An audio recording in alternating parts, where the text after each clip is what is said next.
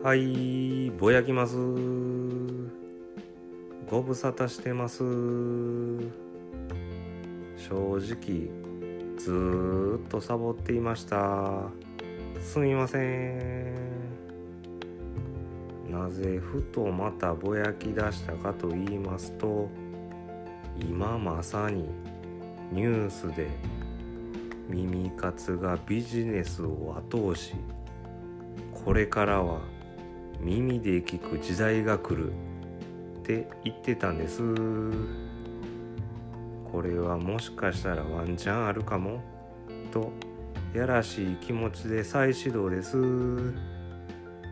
こんな感じですがまたジャスト1分一発収録でぼやいていきます。再びよろしく。